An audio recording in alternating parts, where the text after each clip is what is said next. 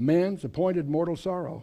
But the blessed God shall come down teaching that his death shall bring. Whose death? God's death.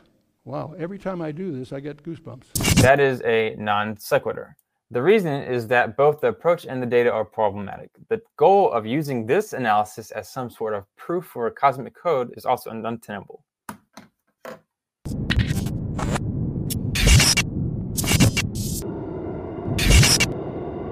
Hey everyone, this is what your pastor didn't tell you. Today I'm going to do something very particular today. We're going to be talking about basically the idea that there's a, a hidden message in the Bible and popularized by Chuck, the late Chuck Missler.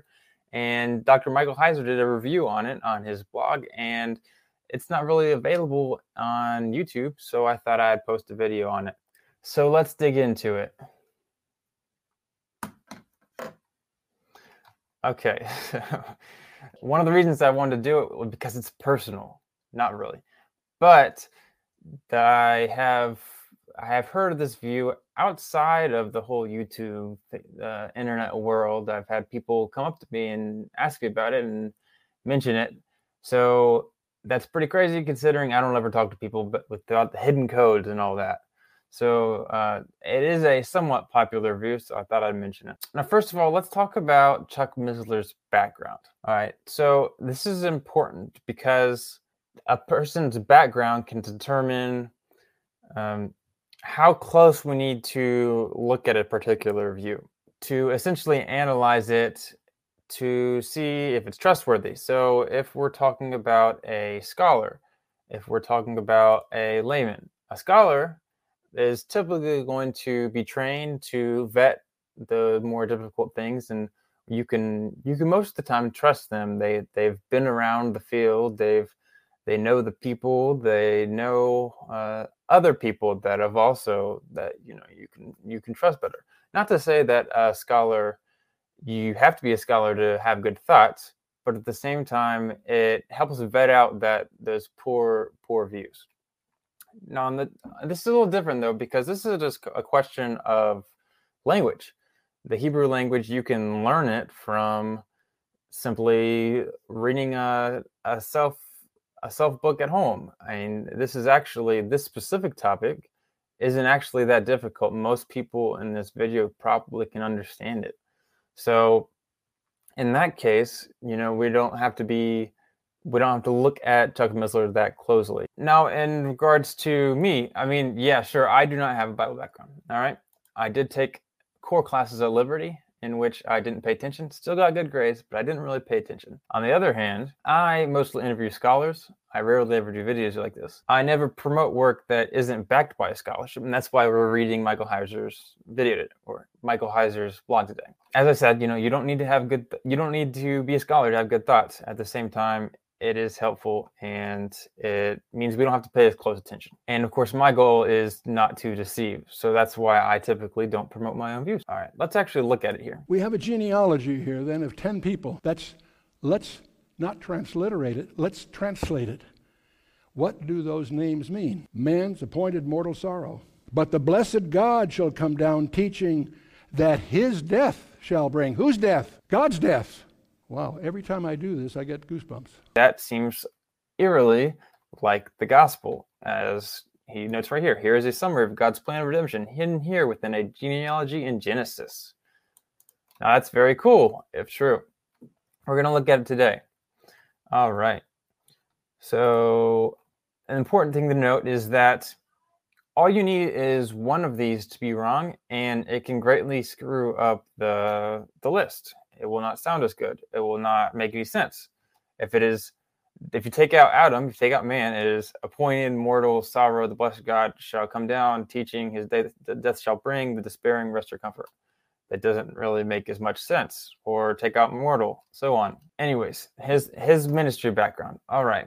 So why is this important? As I mentioned before, this will help us understand what we're to how close we need to look at his views. Um, so you can read through this entire list right here on his website, the in his ministry background, and all throughout this, you can tell that he doesn't actually have any formal background in Bible, no colleges, nothing like that. So that might be a bit awkward. So we have Dr. Michael S. Heiser. Everyone's familiar with him, of course. If you if you aren't, you should be. Uh, he, you know, this is his review of allegorical interpretation of the names in Genesis five. So he takes he takes the thing, and then here's his thoughts. He says, to be direct, this conclusion doesn't follow. He's referring to that this will make a code if you do it like this. That is a non sequitur. The reason is that both the approach and the data are problematic. The goal of using this analysis as some sort of proof for a cosmic code is also untenable. I'll briefly explain why as we progress, limiting myself to the problems that are best translatable to this environment and audience. So I'm actually a little upset about this because it means we don't get to have all this nice little Hebrew, the the nice little characters, and we it, because I guess he couldn't, uh, as he describes that he couldn't get it to show up on the screen, whatever. Sad, but that's okay. So yeah, he begins. The problem with Genesis 5 is that it's not translated for. We, most of us are operating from an English translation. In this case, those names are transliterated. The meaning isn't there, it's an approximation of how they pronounced it. The meaning of proper names can be a difficult pursuit since direct translations are not readily available. Many study aids, such as conventional lexicons, can prove superficial when dealing with proper names. This all seems very iffy because you know use lexicons, you use translations, you know study aids, whatever. Those are typically the the go-to resources if you want to understand the Bible better. Uh, and then he says even a conventional Hebrew lexicon can prove disappointing. Okay, well I guess it depends what you mean. Um, yeah, make sure. A study of the original roots, however, can yield some fascinating insights. Now, this will be fun. The flaw here is a failure to, under, to honor the writer's context and intent. If it is true that the names in this genealogy are proper names, proper names, then that is how the writer wanted them understood. As we have seen with our discussions of Adam a writer can do things like add the direct article when he wanted readers to discern what the that the term wasn't a proper name. Conversely, when a proper name was the intent, one would remove the definite article to telegraph that meaning was intended. Missler's take suggests the writer wanted to hide information and encrypt the code. Why the New Testament writers couldn't figure this code out and then use it as proof for the messianic nature of Jesus isn't explained by Missler. Just to note, we have no early church fathers or writers of the Bible any extra biblical account except for very in a very recent time in the last 50 years um, where this idea is put forward. A critic could read him as saying he figured out something in the text that Paul or Jesus couldn't, since they never bring it up, which, as I hope, something Missler wouldn't want to say, as say that would amount to a claim of new inspiration. But that's a problem for all this code thinking.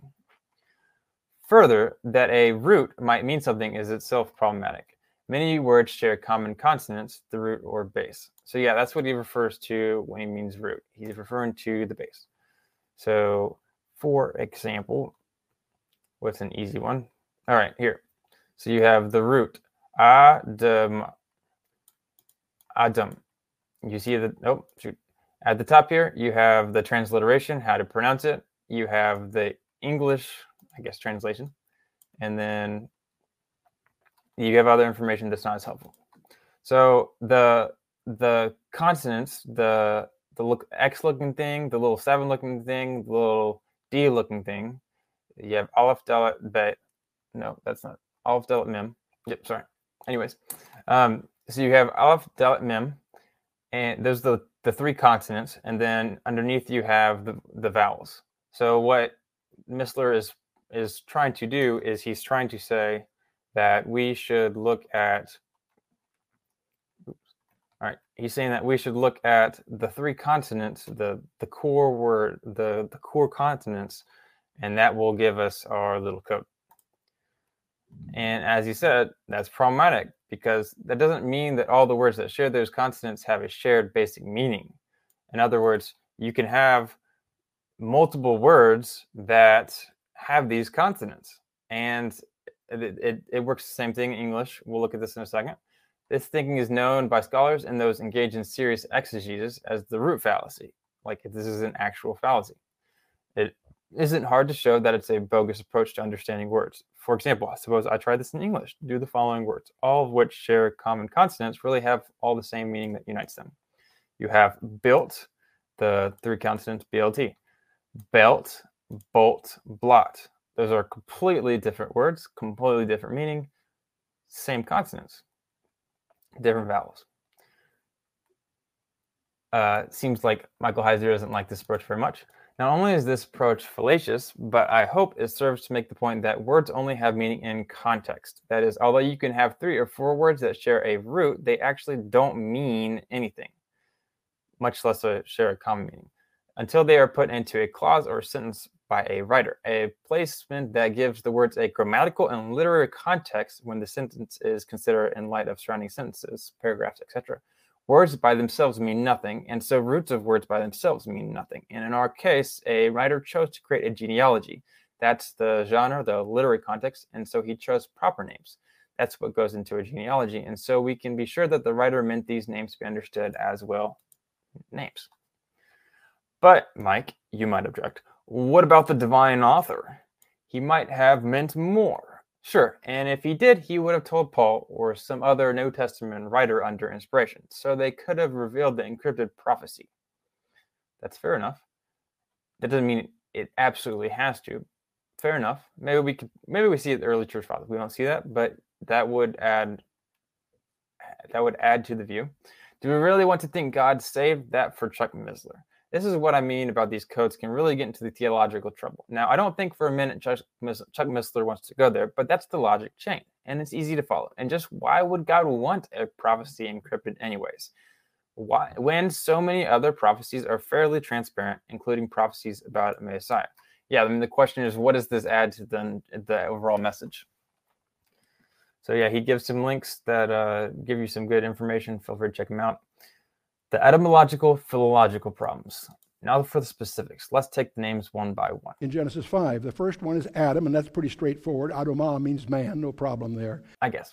All right. Well, it actually is, as naked Bible readers know, know by now. First, the name Adam does not come from the word Adamah. Missler misspells it as Adamah with an O vowel, or his source did. So this is an interesting thought it seems like we go here to the original. So this is a website article. It's not some like journal article. Okay. Um, who knows if somebody's proofreading it? Maybe he mistyped it. Maybe he read it from a source that was wrong, which that would be a little awkward because anyone that you know, I guess if I guess if it's just a you know if he doesn't know very, Hebrew very well, like he, he's gonna just miss this. I, mean, I guess that's all right. Not. Yeah. So yeah, first the name Adam does not come from the word Adama. The word Adama means ground or land. So yeah, it is a completely different word. And he's got his nice little definition and all the different meanings in here. Adam, as a proper name, comes from Adam, which, as we have seen in earlier posts, can mean human, humanity, man, or the proper name Adam. And we see this all throughout Genesis. Seth, so that's the next one. His son, Seth, means appointed. In this case, chapter 4, the earlier chapter in Genesis, Eve explains it. Eve, Eve said, For God hath appointed me another seed instead of Abel, whom Cain who Cain slew. List. Missler says that Seth's name means appointed. This is a possibility, though Hebrew and Semitic scholars disagree. Wenham's comment is representative. Though Eve's explanation of Seth's name suggests it is derived from the, the verb sheet seat to place put, there may be no etymological connection, simply paronomasia. And that is, paronomasia is a literary term for wordplay.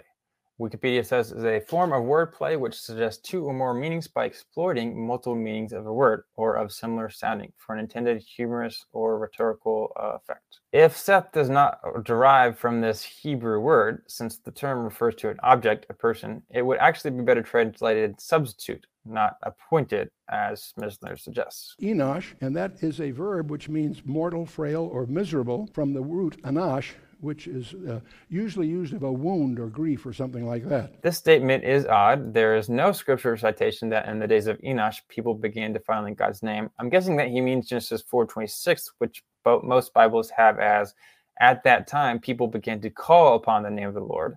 Missler think that's a mistranslation, but it isn't. The difference between that translation and having the verse say that people began to defile the name of the Lord is due to the first of two verbs in a sequence being a Hebrew homonym.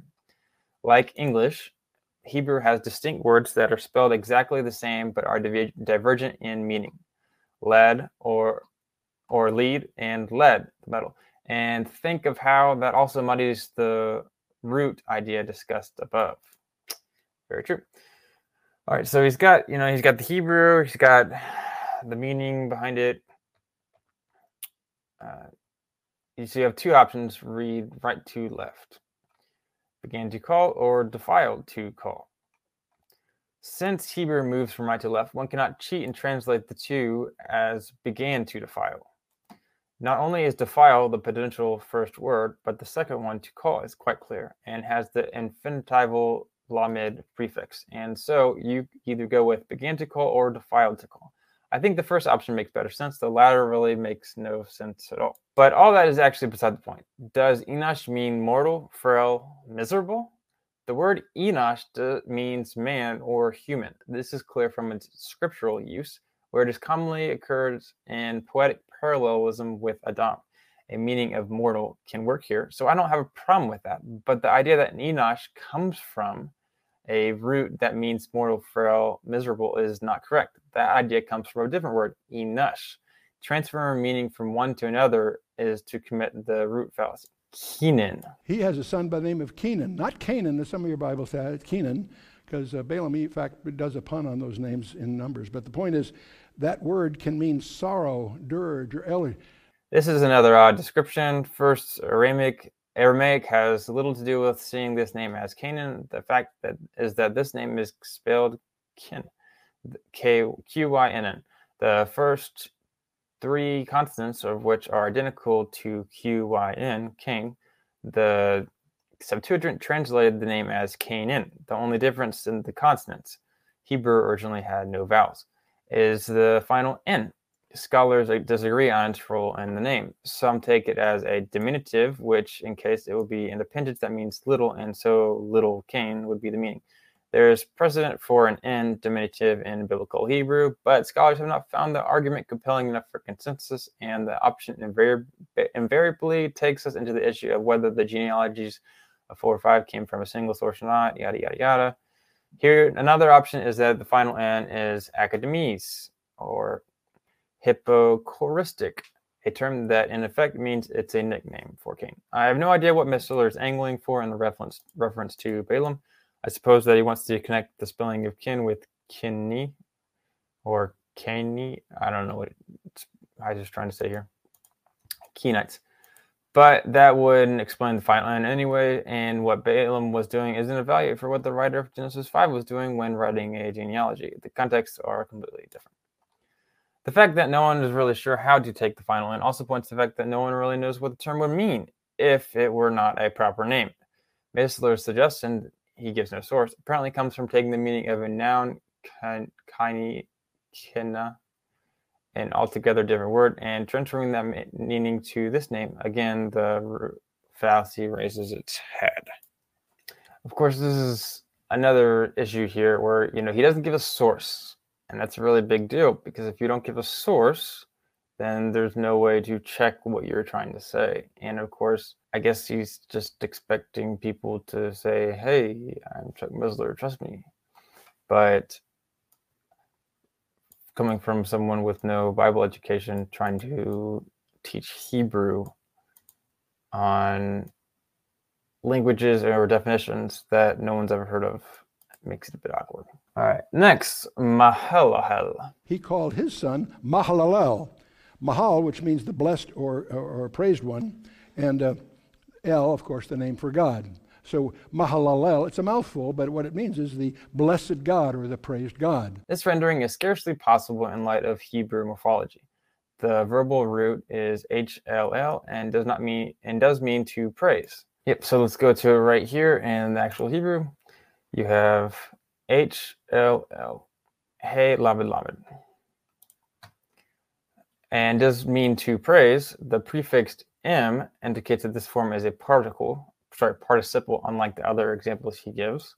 So let's look at it here. You have the m at the front, the mem. It's participle. That means L, God is its object.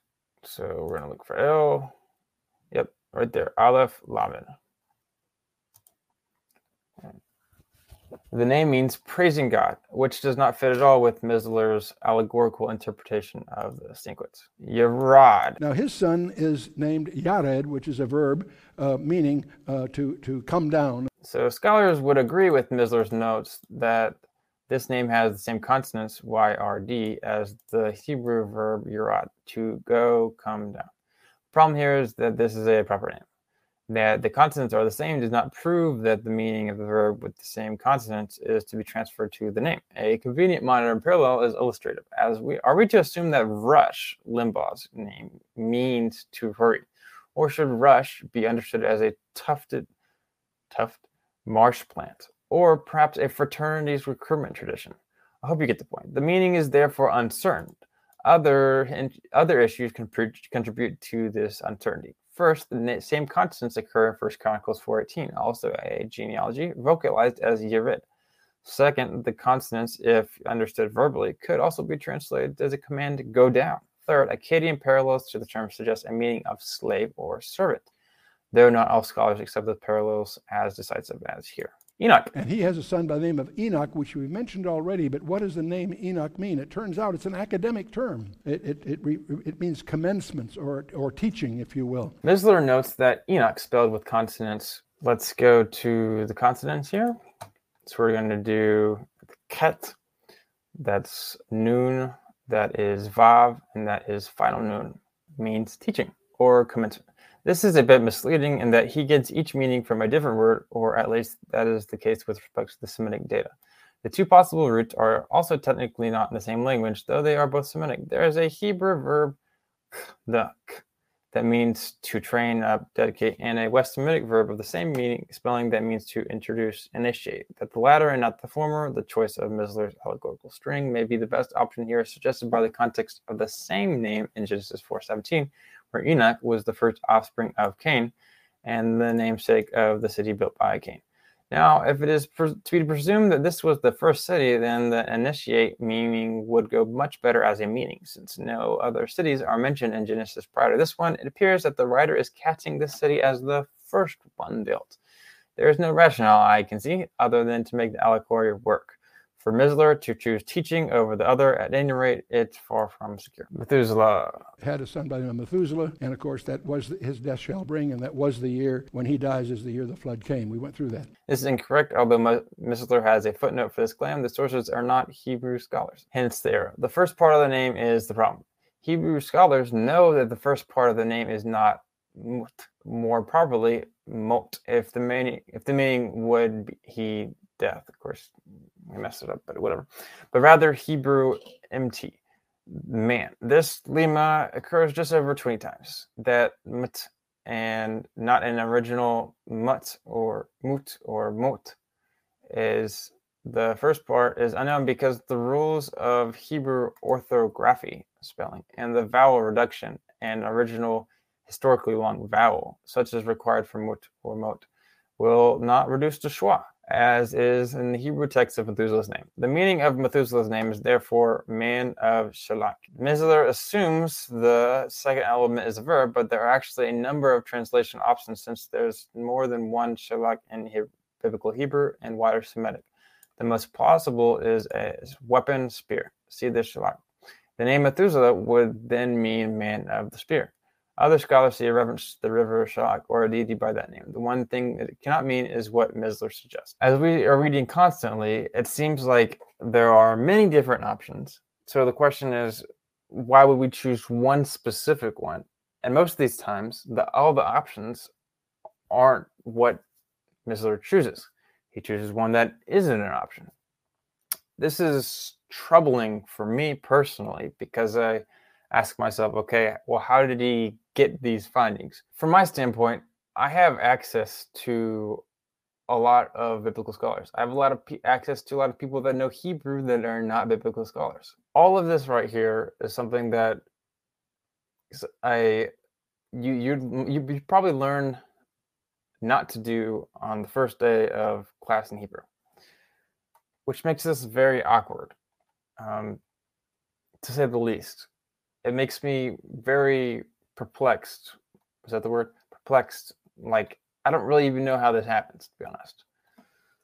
Anyways, to continue, Lamech, I have to be honest, the treatment of this name is egregious. Though I appreciate Missler's wide influence as a catalyst for people to get into the Bible, what he does here will give him serious trouble in a hermeneutics class or exegesis class, much less a Hebrew class.